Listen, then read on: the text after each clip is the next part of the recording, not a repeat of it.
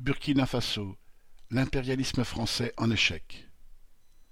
Après le Mali, les troupes françaises vont devoir quitter le Burkina Faso.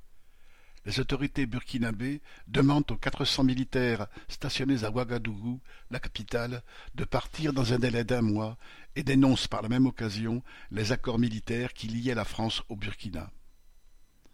Cette décision était attendue depuis la prise du pouvoir le 30 septembre dernier par le capitaine Ibrahim Traoré. Son coup d'État s'était accompagné de manifestations contre l'impérialisme français. Des enseignes du Trust Bolloré et des stations-service Total avaient été saccagées et des manifestants avaient tenté d'incendier l'ambassade de France et des centres culturels.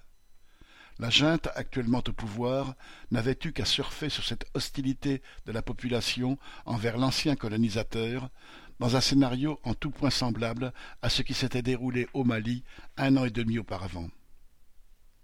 Les Burkinabés ont mille raisons d'en vouloir à l'impérialisme français et de souhaiter se débarrasser de sa présence.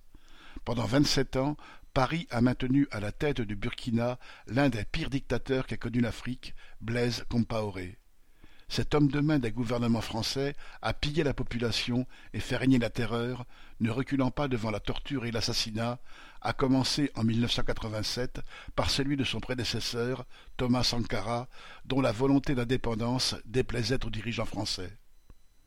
Lorsque Compaoré fut renversé en 2014 par un puissant mouvement populaire contre la corruption et la vie chère, c'est l'armée française qui le sauva en l'évacuant vers la Côte d'Ivoire, où cet autre ami de la France qu'est Alassane Ouattara lui organisa un refuge doré et lui accorda la nationalité ivoirienne, le mettant à l'abri d'une éventuelle extradition. Dans le même temps, la diplomatie française organisait une transition sur mesure pour mettre en place au Burkina un nouveau régime allié de la France, tout aussi corrompu et prédateur que celui de Compaoré. Lorsque les premiers attentats djihadistes frappèrent le pays en 2016, les hommes des forces spéciales françaises y installèrent leur camp. Ils n'ont depuis offert aucune protection à la population qui doit aujourd'hui affronter une situation dramatique. La moitié du territoire est tombée de fait aux mains des bandes djihadistes. La population se retrouve prise en étau entre ces groupes armés et les supplétifs de l'armée burkinabé, les guillemets volontaires de la patrie, qui poursuivent leurs propres objectifs contre la population peule. Deux millions de personnes, dont une bonne proportion d'enfants, ont dû fuir leur village.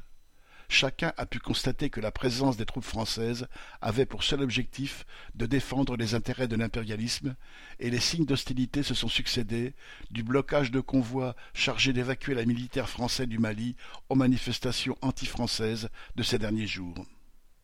Aujourd'hui, la junte et son chef, Ibrahim Traoré, s'appuient sur cette contestation ô combien justifiée de la présence française. Il s'agit certes d'un dictateur, d'un ennemi mortel des travailleurs, mais ni plus ni moins que ceux qu'a soutenus la France. Quant à celle-ci, elle récolte le fruit de dizaines d'années de prédation et voit son ancien précaré colonial se réduire comme peau de chagrin.